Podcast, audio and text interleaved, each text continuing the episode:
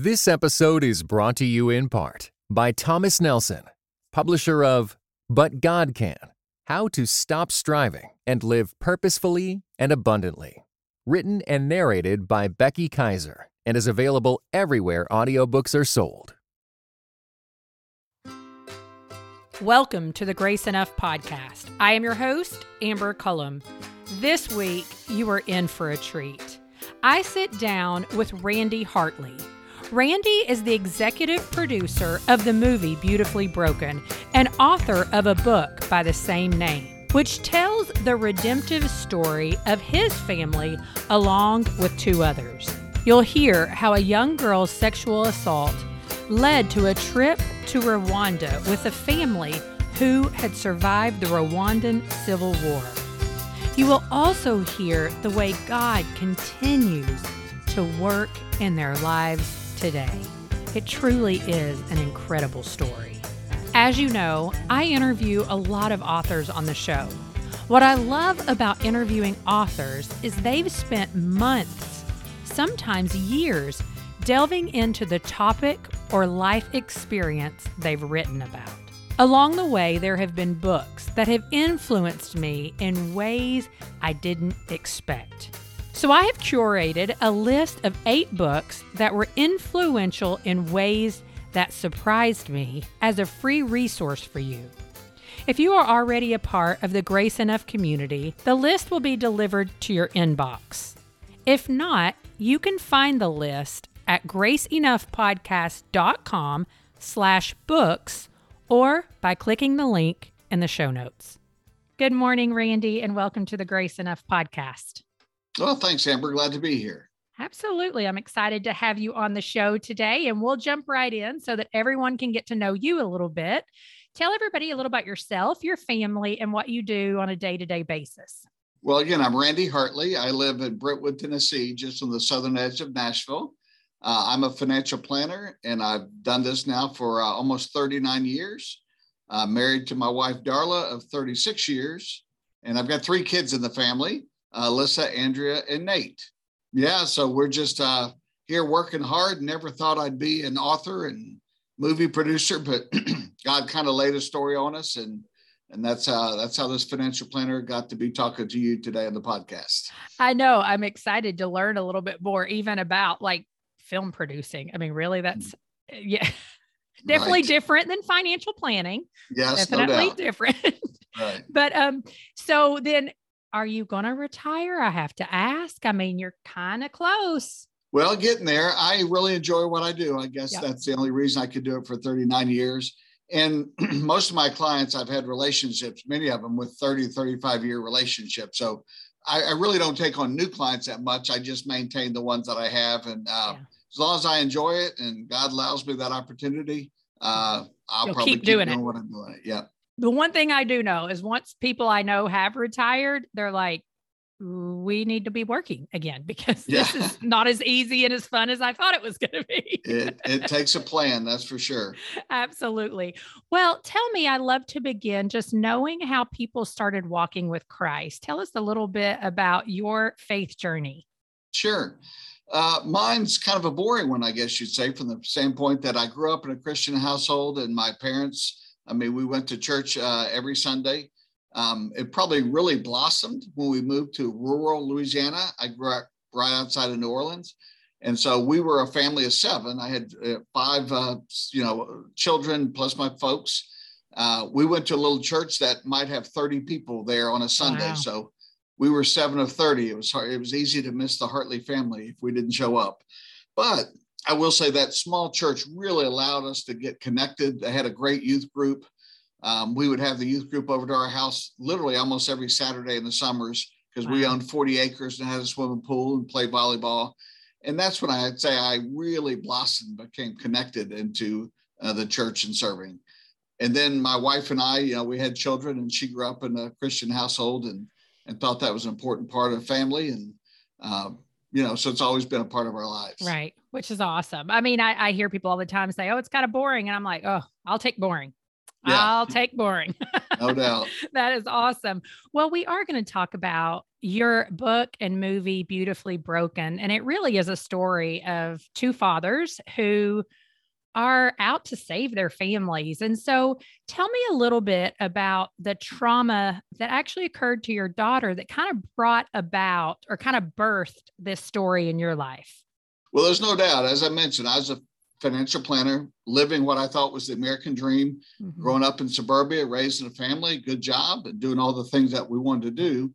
And then my middle daughter, as she approached her teenage years and into the teenage years, her life started down this dark spiral, I'll say. Um, she has an older sister, and I'd seen teenage daughters, and I don't know a dad who hadn't looked at a teenage daughter at least once or twice and thought, "Who in the world are you?" um, but with Andrea, it became much, much worse. And, and, you know, sadly enough, it was drugs and alcohol and, you know, rebellion and all these things. And, and as it got worse and worse, we began thinking, what is happening here? Mm. And it culminated one weekend where she ran away and she disappeared on a Friday night and never came home. Um, my wife oh and I gosh. couldn't find her. And uh, I'm going to tell you, if you've ever been a dad driving around at three in the morning trying to find a 16 year old, that is a lost feeling. And it was literally in the middle of that, I pulled over the car and just mm. cried and prayed to God that it was out of my control at that point. Mm-hmm. And um, as a dad, you don't want to ever say it's out of control, that we're, our job is to kind of fix things. And, mm-hmm. and I knew this could be fixed. And so finally, Sunday about noon, I texted Andrea one more time and said, honey, I know you need help. Let mom and I help you please come home. And why she turned her phone back on or responded, I don't know. But within 30 seconds, she replied and said, You're right. I do need help and I'm coming home. Oh gosh, the relief. So she came home, and you know, at that point, we'd done all the grounding and the punishing and the taking the car and the phone, and we were so far past that. And her running away just kind of made that abundantly clear. So we checked her into a 30 day program for drug and alcohol and tried to get figure out what's going on. And about the third week there, we'd been going a couple times a week for family therapy and all. Uh, and about the third week there, she handed us a letter as we met with her and her counselor. And um, it was it was something I've talked about it 200 times. It still gets me, but the note just said when she was 12 years old, she'd been molested. She'd been at a public park in Brentwood at a Fourth of July celebration, and um, she had been afraid to tell us because she was afraid that she would hurt us and she was afraid mm. that she would be in trouble. That, that was uh, that was news you never want to hear. But the flip side of it is it was news that finally gave us a starting point right to build back from. Yeah. Um, like a reason for all of the chaos.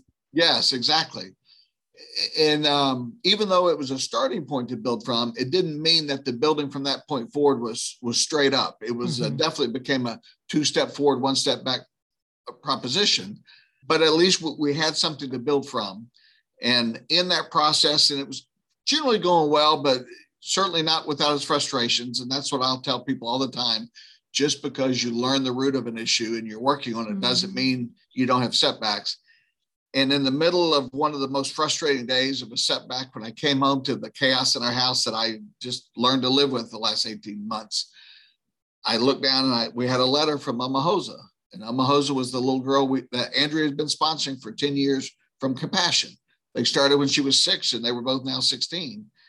And somehow it just struck me. I said, That's it. I'm taking my daughter to Rwanda. And I tell people all the time, God knows why I thought that was an answer but thankfully God knew why that was the answer. I just didn't fully mm-hmm. understand it yet. Right. And that started the journey of beautifully broken and, and kind of the start of our of our journey of uh, the, the story that's told in the book and the movie. Yeah. Well, and Andrea did eventually um, begin really serving refugee children. Right. Now, did that happen after you guys went to Rwanda or before? Yeah, that's a great question. Um, it's another one of those things that I did something as a dad and I didn't realize know why the value of it. Yeah. Um, but when I told her we're going to Rwanda, I said, you have to pay for the trip. And she looked at me like, how am I going to do that? And I said, you're going to pay for the trip by volunteering to work with the refugees. Because our friend William Wazerwa had been a Rwandan refugee who'd escaped the genocide. It's a phenomenal story in itself and became our neighbors. And he ran a refugee ministry. And I'd called the Muzorewa family to lead us back into Rwanda. But before we went, I told Andrea that it was about three months. I said, You need to volunteer at Legacy Mission Village. And the first day she went, she went because I made her. And the next thousand days she went, she went because she wanted to. And unbeknownst to me, the reason I wanted her to do it is I wanted her to have some skin in the game. And that was a way for her to have some skin in the game. But what I didn't really realize, but God knew, was that when she had been molested, it it ruined her self-esteem and her self-worth, mm-hmm. and especially trying to hold on to it for four years, from age 12 to 16. It's just, you know, emotionally, uh, psychologically, it was just it's like an acid that ate away at her. Yeah. And in fact, she said later in her testimony that the day she came home that night, she said, "Okay, I guess that's it. My die's been cast. I'm a bad girl." Mm. And it just ate away her self worth. And when you view yourself as worthless, you treat yourself worthless. And that's what leads to the drugs and the alcohol and the rebellion. And yet, when she started volunteering, she later said, when I would go there and those little kids would run up to her that she would tutor and say, Miss Andrea, we love you. Miss Andrea, we're glad you're here. Mm. That's when it really dawned on her. Mm. How could I be worthless? How, how can I be worthless if these kids can't wait to see me every day? And you know, as parents, we poured all the love and understanding we could into her. But when you're in that spot, it's almost like water through a sieve. That's what parents are supposed to say who can right. trust and believe them. But it was when those little kids unconditionally ran up to her and told her how much they loved her and cared.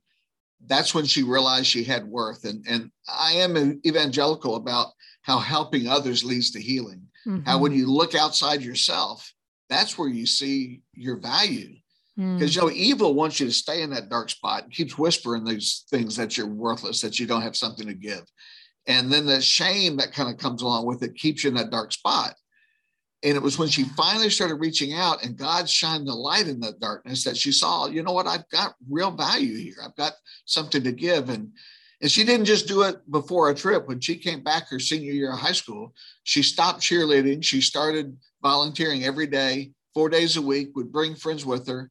Wow. And it really led her to go on to college and do international studies and learn Swahili and lead three mission trips. And then she ultimately moved to Kenya uh, for eight years in service. Wow. So uh, to say that she became purpose driven is an understatement. And it really started with that seed that got planted when she first volunteered at Legacy Mission Village. Well, and what I love about that is you can see little little snippets along the way where God just give, gave you an opportunity to respond and you didn't really know why. Yes. But you responded. And so tell us a little bit about William and his family. They became your neighbors, like, you know, those aren't coincidences. Yes. Um, because he's the other father in this story. Absolutely. And so share a little bit of that with us. You're right. God plants these seeds, and we don't necessarily know why until they're revealed later. But uh, Andrea had a younger brother, Nate. When I started, uh, when he was in first grade, I was the Cub Scout leader. Uh, I went to hand him out uh, a Cub Scout meeting, and instead I got handed about 10 little kids and became the, the den leader. Listen, that's what always happens. I always tell exactly. everybody, like if you if you go anywhere where they need people, they like you have a some kind of mark on your head that says I am a decent leader. yeah. Either a decent leader or gullible, one of the uh, two. yes. Yeah. Right but uh, no doubt about that one. But what I would do is I would I would ask the fathers to come participate. And mm. David Muzorewa was one of the Cub Scouts, and so his father William came. I always say I could tell from his accent he wasn't uh, from Middle Tennessee, um, but I found out his family was from Rwanda, and it was funny because we'd been sponsoring this little girl from Rwanda at that point for probably four or five years, and so that gave us a little connection. And I told him about Amahosa, his reaction, I'll tell you why this is important later, but his reaction was, oh, that's a that's a good traditional Rwandan name. But but I, I didn't know all the facts at that time. And that's probably a good thing. I wouldn't have had the gumption to ask them to go with us back to Rwanda. But I, I knew he had been executive with the Rwandan Coffee Company. And that was the largest exporter of Rwanda, really the most important company in Rwanda. But that's also what kind of marked him when the genocide broke out. So his family escaped, and we'll talk more about that just miraculously the way they were able to escape. Uh, they lived in Kenya for four years as refugees. William got the opportunity to come to America uh, under a special asylum program, but his rest of his family couldn't come, and he had five children. And so he said that he prayed and fasted for seven days, trying to see if this is what God mm. was calling him to do. And he came to America. It took almost three years before the rest of the family was able to join him uh, in that process. Wow. But they became our neighbors down the street through Cub Scouts, and I got to know him. And so when our turn came to go to Rwanda, I called him up and said, William, I, I need to go to Rwanda. How do we do this? How do I make this happen? And another one of those minor miracles, his wife was leading the, her first mission trip back to Rwanda through the Presbyterian Church that very summer. Wow. So, because at this point, I'm assuming then compassion wasn't in the place where they were necessarily leading trips because I mean now you can almost sign right. up to go meet your child. Well, the, they, they were leading trips, but trying to get it all timed out and worked out. You have to right. go when they lead a trip. And so it just didn't work that summer. So we'd reached out to Compassion um, and they could customize a trip for us, but the lead time wasn't enough. So we certainly worked okay. through Compassion to get permission, and we were met with a Compassion person in Kigali to lead us there, but we did it on our own trip. And that was another God thing, though, because when we went with the Muzerewas, we never truly knew their story. But I tell you, the day we landed, it was actually Andrea and me and a Briley. William didn't have his citizenship yet, so uh, he didn't want to go back to Rwanda until he was a U.S. citizen, yes. but Briley did. The day we landed, or the next day, uh, Briley was going around visiting some friends through the church and otherwise, because again, she hadn't been back in 15 years. Wow. And was kind enough to invite Andrea and I to follow her around. And that first evening, we we're coming back through the city, and she told our driver, wait, turn here, turn here. And we are in this residential area. And we parked in front of this white house. And she started talking. She said, That's it. That's the house we lived in. And she almost went into a trance and she said, That ditch there is the ditch that we were lined up in the night the militia came. Oh gosh. And she said, The whole family was lined up there and they had machetes and guns over our heads. And they kept asking us what children we have in the rebels army. And William was pleading with them that our oldest child was 12. We had no one in the rebels army.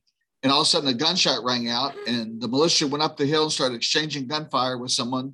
And I'll never forget, she said, I don't know how long we lay there because how do you count minutes when you're waiting to die? But oh, William slowly got us up and we prayed all night and we left the next morning. And I've never been back here until this moment. Wow.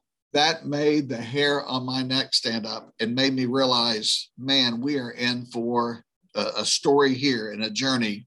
And it really made me, for the first time, truly appreciate along with all the other things we learned about them. But it made me truly appreciate what they had been through and how this journey back was um, helping healing their trauma mm-hmm. along with our trauma. Mm-hmm. And that's why I say if I truly understood their story, I probably wouldn't have had the guts to ask them to go.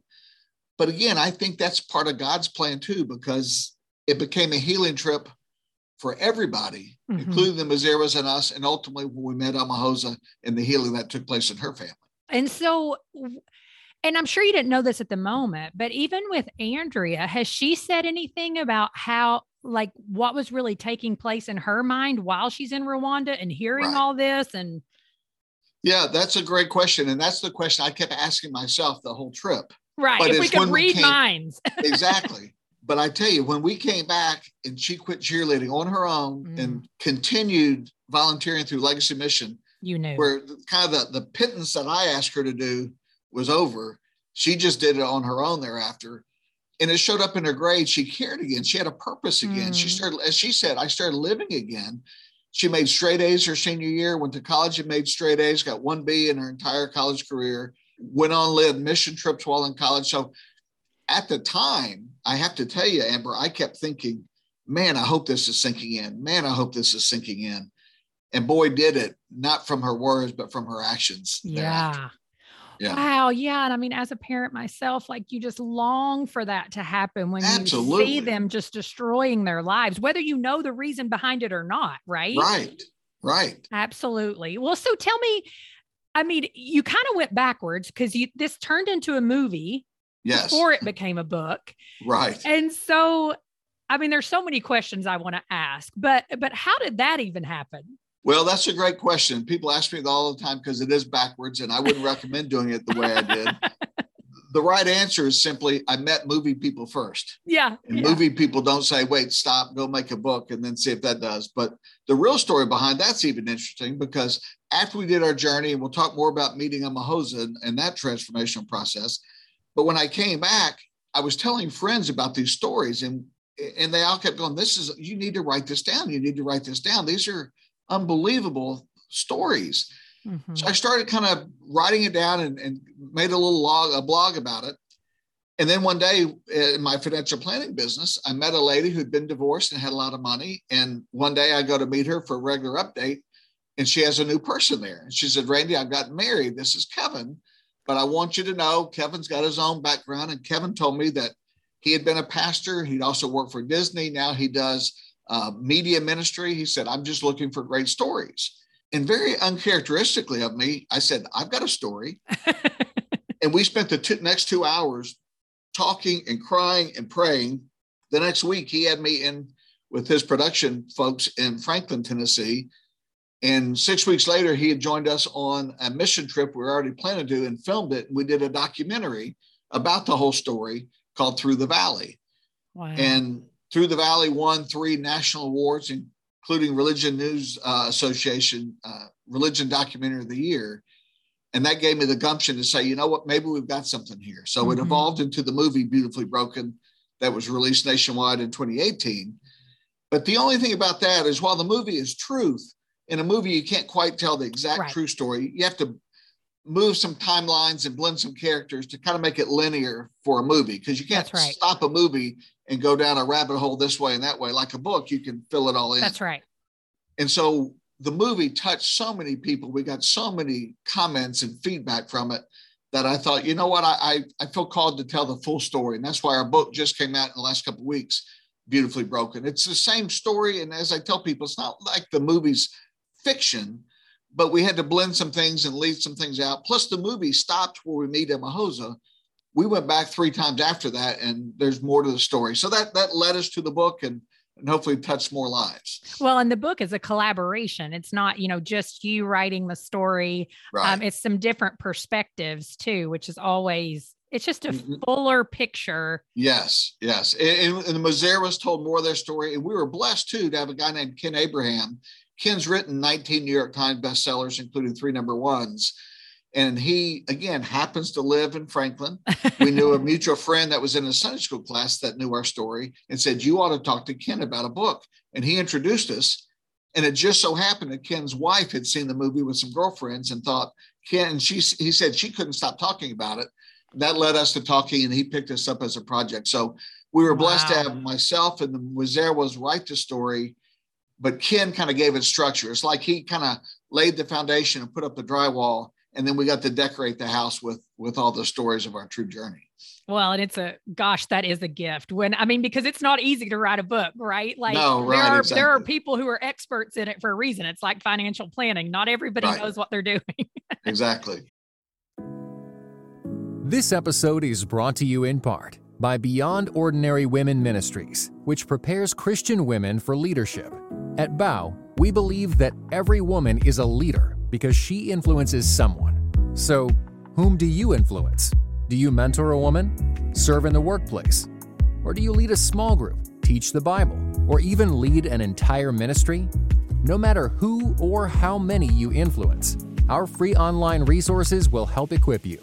Our videos, podcast episodes, and articles from experienced women leaders will encourage you and perfect your leadership skills. They offer wisdom for dealing with ministry pitfalls, current biblical issues, health for your own soul, and insights for shepherding others well.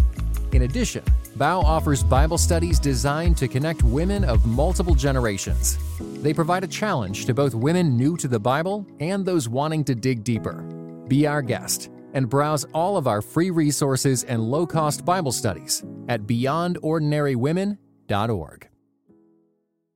So then tell me about um, what is the girl's name that you sponsored? Yeah, Amahosa. What was that experience like? Because you said, um, and the story is also about some healing that took place in her family. Well, to be honest, the strange thing was I was feeling after a week in Rwanda with the Briley and all the things that we learned, and we told you one of the many stories we learned. We went out to see Amahosa, and I was afraid, oddly enough, that I'd be disappointed because the rest of the trip had already mm. been hmm. transformational. But when we got there, we got to her little hut that she grew up in. Uh, her family came pouring out, including her dad. And we'd always been told by Compassion that her dad had been in jail. So it struck me as odd. I thought, well, Compassion must have got that wrong. But as we sat down and met uh, and exchanged some pleasantries, this is all being translated through a Braille Muzewa he told me, he said, I went to jail when Amahosa was two. That would have been 1994. So Andrea and Amahosa oh. were both two years old in 1994. That's the year of the genocide. Yeah. And he said, I just got out of jail less than a month ago. This was 2009. In Rwanda, they had something called the Great Reconciliation. That if you were a minor perpetrator in the genocide and you confessed to what you did and asked for forgiveness, they would let you out of jail for time served. Oh. So clearly, he had been in jail due to the genocide, although mm. clearly I've never asked him what the circumstances. Right. But nevertheless, he said, I went to jail when she was two, and I had no idea how my family would survive. Mm. And I prayed to God and said, God, how can my family make it? How is my family going to survive? And he looked at me and he said, God sent me you. Mm. So he said, Thank you for being a faithful father to my family all the years I couldn't be here. And it just struck me that when my family was falling apart, we were holding his family together. And it also struck me that this journey wasn't just for Andrea, mm. it was one for myself and the whole family. And then he went on to say, when my wife and I first got married, we couldn't have children and we were afraid that we would be barren. And in Rwanda, when you're farmers like they are, your family is your life support. They, they right. help do the chores and raise you, and they're your social security. But he said, We finally had a child. And in Rwanda, you don't name your children until after they're born. And often you name them an attribute or an aspiration. But he said, we named her Amahosa because Amahosa means the Redeemer, because she redeemed our faith in Christ. And I thought, you know, I could be here in the back hills of Rwanda, finding a little girl named the tall or the fun or the beautiful. But this whole time, we were mm. searching for the Redeemer. I tell people if if this was a Hollywood script and you made this up, you would go, "There's no way." I mean, right. come on. Forget That's it. exactly what I'm thinking right now. exactly. But no, and to take it a step further, we began sponsoring these children when my wife and I went to an Amy Grant concert. Oh. And she said, Look under your seats, there's a brochure, and you can sign up for, uh, and it was her Christmas concert, and you could sign up for Compassion. And my wife and I said, You know what would be a great gift to the kids this year is we'll let them all start sponsoring a kid.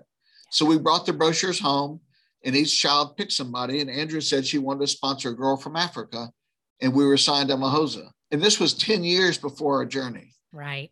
And I can't help but think God was going, wait do you see how this turns out? because wow. 10 years later, it was that letter from Amahosa that led us there that became this transformational purpose. And I, I also, it strikes me how a family who had to flee the genocide and come and lose everything and come to America became our neighbors to lead us back to Rwanda to meet a family whose father had been a Rwandan perpetrator.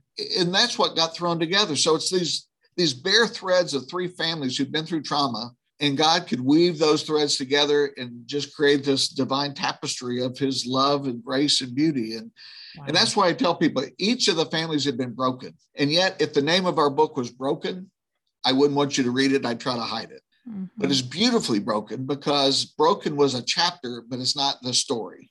Mm-hmm. You know, Joseph was thrown into a hole by his brothers, but that wasn't the story, that was a chapter. And I really feel there's a lot of people who are stuck in that chapter of brokenness and, mm-hmm. and that darkness. And, you know, our God doesn't promise us that we won't have those dark days. What he promises is if we'll be faithful, he'll be there with us and we can lean on him and he'll guide us out of that brokenness that's and right. he can put those broken pieces back together yeah and, th- and that's really why because between the Mazera family and our family and the Mahosa's family were three families that had been broken and yet god was able to pull them together and uh, and fix it and yet take the Mazeras it took them seven years before the family made it to america Gosh. you know our family went through a, three years of turmoil. Amahosa's family, he was in jail for you know, for um, 12? 14 years. 14. Yeah. And yet Moses wandered for 40 years. I mean, yes. but God is faithful. And and sometimes if we feel like he's abandoned us, I think it's simply because He's gone before us to lay a path we've not yet been able to see. And well, and that's something. So there's a, a talk that I do frequently called Beauty and Brokenness. And it's all about that. Like it's so hard sometimes to keep perspective. And I'm talking to myself here because we can read the Bible and you turn the page and it looks like everything's beautiful again. But the reality is, we're talking, like you said, you've got Moses. Right. I mean, he killed somebody and then he went and hung out as a shepherd for years before he ever even got to the burning bush. You know, right. David, like it, it, it's not just a page. We're talking one page may be like 40 years. yes. Yeah. No, no question. I mean, that's what I'm saying. It's a, it could be a chapter, but mm-hmm. don't think you're stuck in that chapter. There, there is right. a plan that leads it. And, and the other reason I did the book is that I think, especially in the stage of social media, you know, if you go through post, everybody's on a beautiful vacation. Their child's got straight A's, and their little league baseball team's the best there is. I mean, that's the perception we get. And I think we can get this perception of, well, why am I the unlucky one mm-hmm. to it?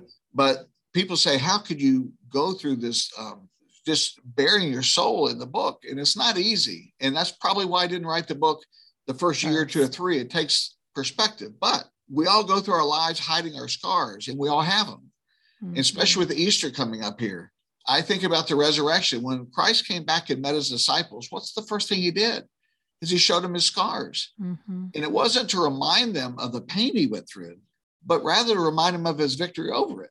That's right. And so there would be no purpose in me showing our family's dirty laundry if that was the purpose of the book. That's right. It's really the the rest of the book is to God's glory about how things were were made whole again. Yeah. And so I, I, don't air our dirty laundry for anyone to feel sorry for us. Is to show them that we have a victory over it. And then the Muzewa family. I mean, again, for everything my family been through, they've been so much more. When we did a subsequent trip, this time with William going to Rwanda, he learned what had happened to his family and just the, the, the incredible circumstances of their death and yet his ability to see that hear that and forgive and move forward mm. became just this phenomenal model for us to follow this model of grace i'm the one who's supposed to be helping him right i'm the one who's got the career and he's the refugee and mm. and god always flips things over and it was our family seeing the grace and the forgiveness and the just their devotion following this redemptive healing process mm. that hmm. became a mirror for our family to follow and and that's all told in the book as well and and i really hope that it, it it gives someone else who might be in that dark spot to see that you know their mess can become their message yeah. you know their brokenness is temporary and there is that that way forward that's right so where is the nonprofit still going for refugee oh, yeah. children now yeah.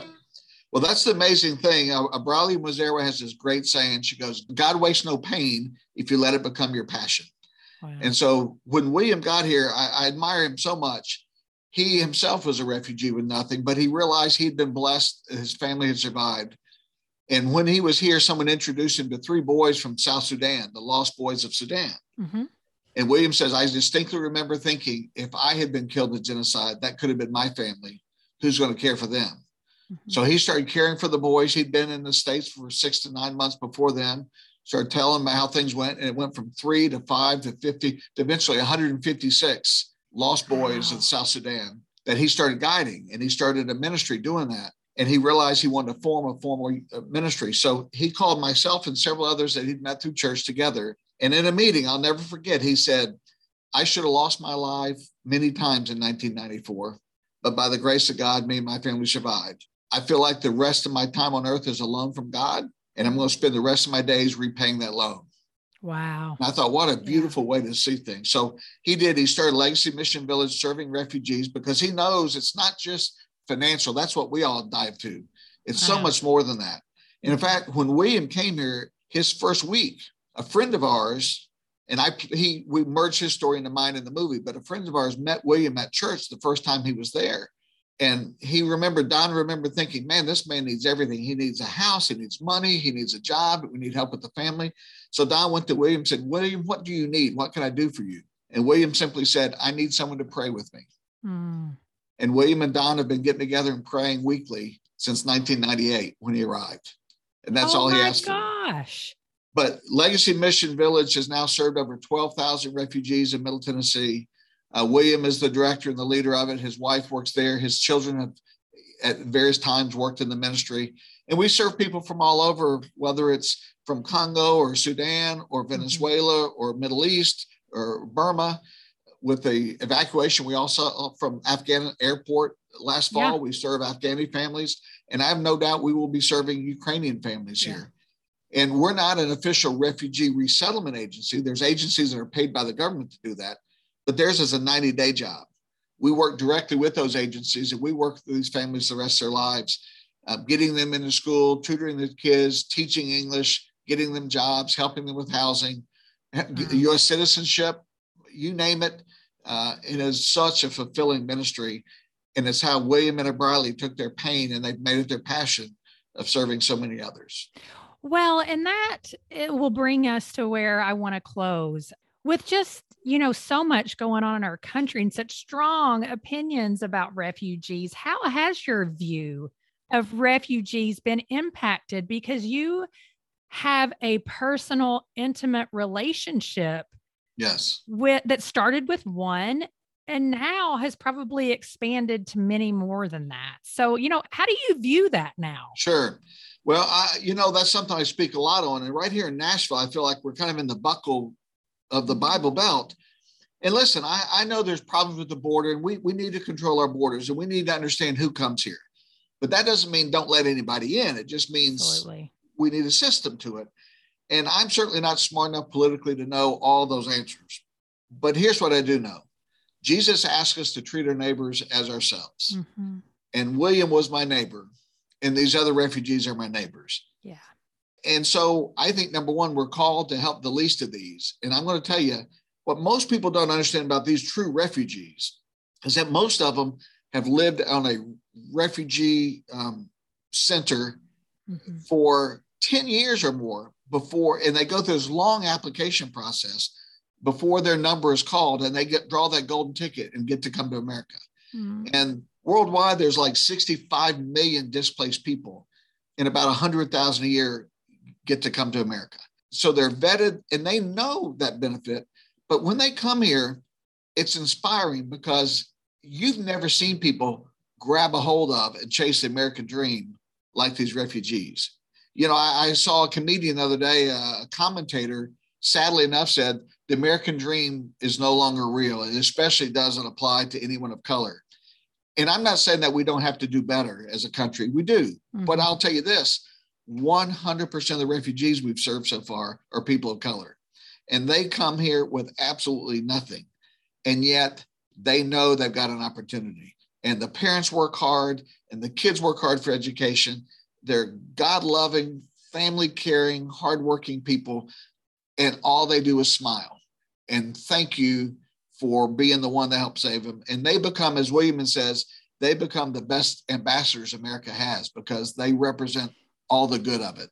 Mm. They become citizens. And um, people say, well, do they come here for a handout? These people don't know what a handout is. If you've ever been at a refugee camp where you're given a cup of beans and a cup of rice and a cup of oil, and that's all you get for a week, they're, they don't want to hand out. They want to hand up. They come here and they work their tails off. Believe it or not, when they come here, they have to repay over five years their plane ticket to get here. And wow. after mm-hmm. five years, they have to be a citizen, and that costs $800 a piece. And if you're a family of seven, between your plane tickets of 2000 each and your citizenship of 800 each, you've got a $20,000 IOU when you land that has to be paid in five years. And you know what? They all pay it off. And they do it by both parents working two jobs. It's interesting to watch kids of privilege, like my family coming from Brentwood, who goes and tutors these kids. And so many times when they're through tutoring after school, the kids go work a job. Wow. And the kids from Brentwood go, Well, what are you going to do with all that money? You buy an Xbox, you buy a car? No, I, I give it to my parents because mm-hmm. we got to pay the light bills and buy the food and pay off these things. it, it is absolutely inspirational. And so, uh, as I say, I, I don't know all the answers to all the refugee issues in the world. Yeah. But what I do say is, and this wasn't the purpose of the book. The purpose of the book was to tell a true story. Yeah. But I say if William can be a face of what a refugee is and gain an understanding of who that could be, I'll take all the refugees I can as my neighbors. Mm. when there are people like William and those that we serve that I guarantee you, everyone, if you got to know them, you'd be inspired by them. Yeah, I love it. Well, Randy, thank you so much. You can get Beautifully Broken anywhere books are sold. And what about watching the movie? How can people uh, watch it? Yeah, absolutely. Well, uh, in this modern day and age, we we use Amazon, so you can go to Amazon. Uh, the movie Beautifully Broken is on Amazon. I think it's a dollar ninety nine uh, to watch it, and the book is on Amazon. Or people can go to beautifullybrokenmovie.com. That's our mm-hmm. website that's how you know the movie came first. Um, That's right. But but it links you into both the book and the movie and some testimonials. We have, for example, Toby Mac is in our movie. Um, in real life, it was Amy Grant, but in the movie, it's it's Toby, Toby Mac, Mac who makes that that invitation. Uh, Michael W. Smith played my pastor in the movie. Um, so there's That's some uh, you'll see their testimonials and all, but but yeah, beautifully broken book or beautifully broken movie are both on Amazon as well as other places, and of course it's on Kindle and audiobook as well. Awesome. Well, thank you so much for your time today. I appreciate it. Thank you, Amber. Thanks for having me. What a story of God's redemption and his pursuit of our hearts. You can find the link to Beautifully Broken movie and book in the show notes, along with the free resource, Eight Books That Were Influential in Ways That Surprised Me. Thank you for listening to the Grace Enough podcast. Tune in next time.